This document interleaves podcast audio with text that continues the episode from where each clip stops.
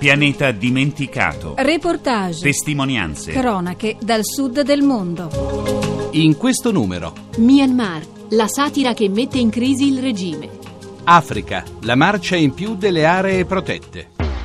Più che l'opposizione e gli scontri nelle piazze, in Myanmar, l'ex Birmania, il regime militare che da decenni opprime il paese teme maggiormente la satira di Kotura, nome d'arte Zarganar, il comico più irriverente e seguito del sud-est asiatico. Eva Pedrelli. In Burma, artists are not free. In Birmania gli artisti non sono liberi. Molti di voi avranno sentito che il nostro famoso comico Zarganar è ora in carcere per via del suo impegno umanitario. Questo potrà sembrare molto strano a tanti di voi. Perché qualcuno dovrebbe essere punito perché aiuta i più deboli? Questo dimostra i limiti delle politiche birmane. Non ci è permesso fare ciò che desideriamo. Non possiamo aiutare la nostra gente, il nostro paese, coi mezzi che ci vengono permessi. Per questa ragione abbiamo bisogno del cinema e degli artisti per far capire al mondo che la Birmania ha bisogno di aiuto e che non ha ancora cominciato il suo processo di democratizzazione. Zarganar è molto conosciuto, ma non è l'unico artista che sta soffrendo a causa della limitazione della libertà in cui vive il popolo birmano.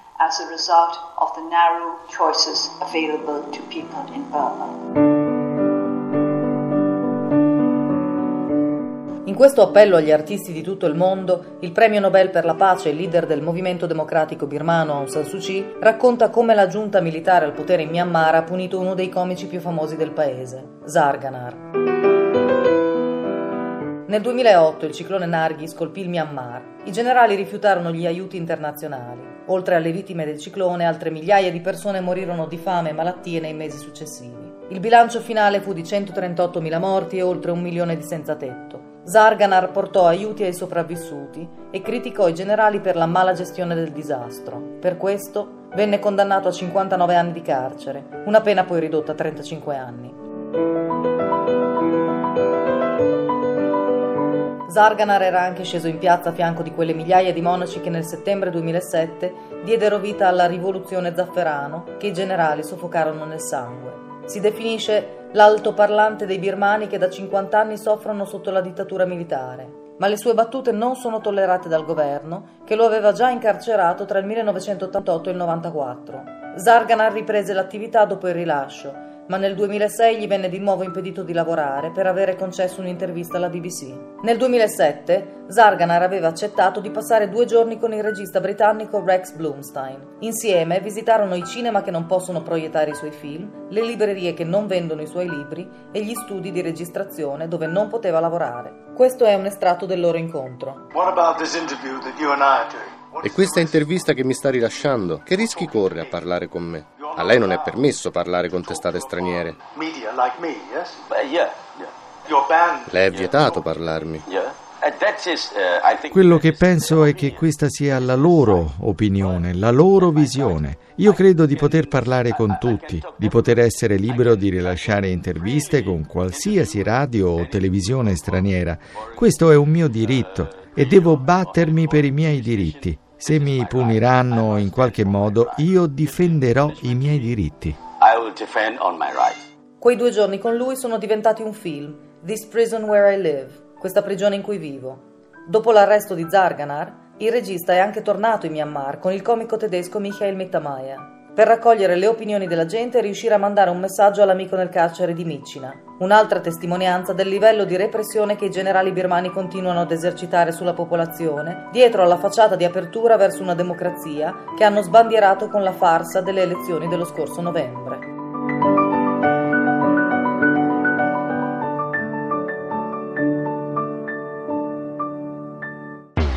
Africa. Le aree naturali protette nel continente rappresentano un bene per l'umanità, risorse che però non riescono appieno a trasferire sviluppo economico e opportunità alla popolazione locale. Fausta Speranza.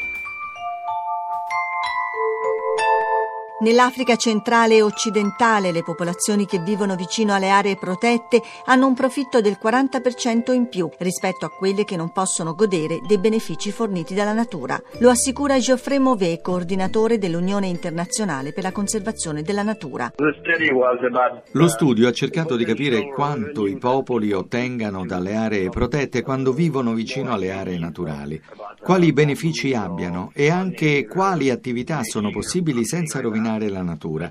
Intendo dire senza tagliare indiscriminatamente gli alberi o distruggere l'ecosistema del parco. L'idea è di valutare gli aspetti con i quali proteggere la natura, ma anche migliorare le attività della popolazione che vive intorno alle aree naturali protette, se attività del genere già ci sono. From, from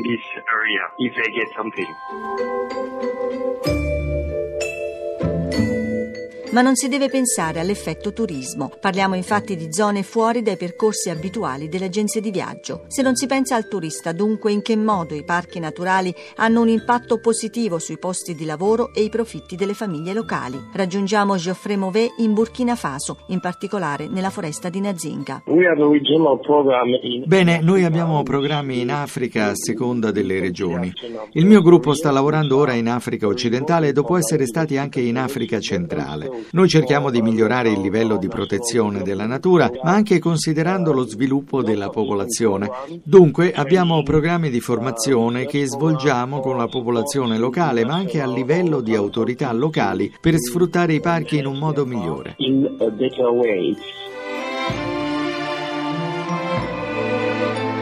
Stiamo parlando di aree protette in Africa centrale e occidentale, in zone dunque dove il reddito è basso, ma l'incremento che si registra è consistente. Nel 2010 il reddito annuale pro capite di circa 8.000 villaggi che circondano la foresta Nazinga si stima sia stato di circa 304 euro, ma la raccolta sostenibile di noci di karité e altri frutti, miele selvatico, paglia, legno, ha portato circa 78 euro, che rappresenta l'80% del reddito minimo di povertà. Natural uh. Prodotti naturali come anche frutti, foglie e corteccia degli alberi, veramente materiali basilari oppure ricavati come miele o qualche olio.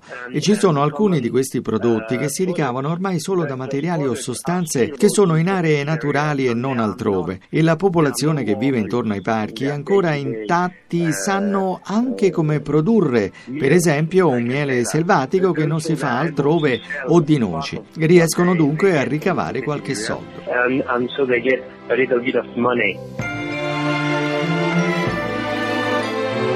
Questo aumento del 40% deve essere un punto di partenza. Viene subito in mente di parlare di investimenti, ma Geoffrey Mauvet spiega. Well, it's not a, a question of investments. Non è una questione di investimenti. Quando parliamo di popolazione intorno alle aree protette, parliamo di zone particolarmente povere e dunque parliamo proprio di prodotti così come la natura li produce. E il punto è che è proprio qui il vantaggio. Le aree protette portano in sé una serie di attività che solo qui ci sono. Dunque non dobbiamo pensare in termini di investimenti, ma in termini di protezione delle risorse naturali che ci sono. Use the protected areas as a natural Geoffrey Mauvet è il coordinatore dei progetti dell'Unione Internazionale per la Conservazione della Natura in Africa centrale e occidentale, con finalità precise. A big challenge because those È una grande sfida perché proteggere la natura in generale spesso non è proprio tra le priorità del paese, in particolare in Africa occidentale. Spesso non è neanche lo sviluppo della popolazione una priorità e dunque noi cerchiamo di svolgere progetti che possano cercare di contribuire a migliorare il territorio e la vita delle persone sfruttando e nello stesso tempo rispettando le risorse che queste aree hanno al loro interno. They have still uh, inside. Immerso nei parchi naturali del cuore dell'Africa, Geoffrey Mauvet racconta così il rapporto della popolazione locale con la natura.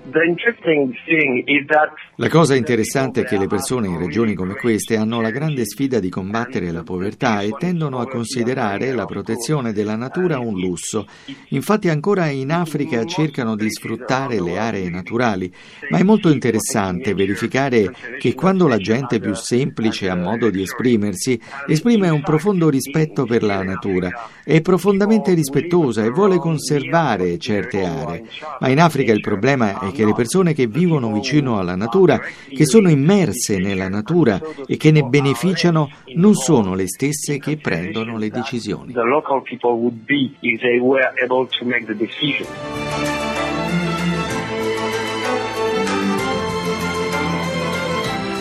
In ogni caso avere una migliore comprensione del potenziale delle aree protette non deve significare perdere di vista l'obiettivo principale, l'equilibrio tra sviluppo sostenibile e conservazione della natura, tenendo a mente che la protezione deve rappresentare la priorità e che lo sviluppo locale deve contribuire a rafforzarla.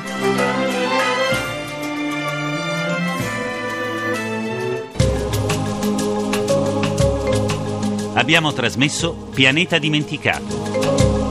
A cura di Gianfranco Danna. Assistente al programma Renato De Angelis. www.pianetadimenticato.rai.it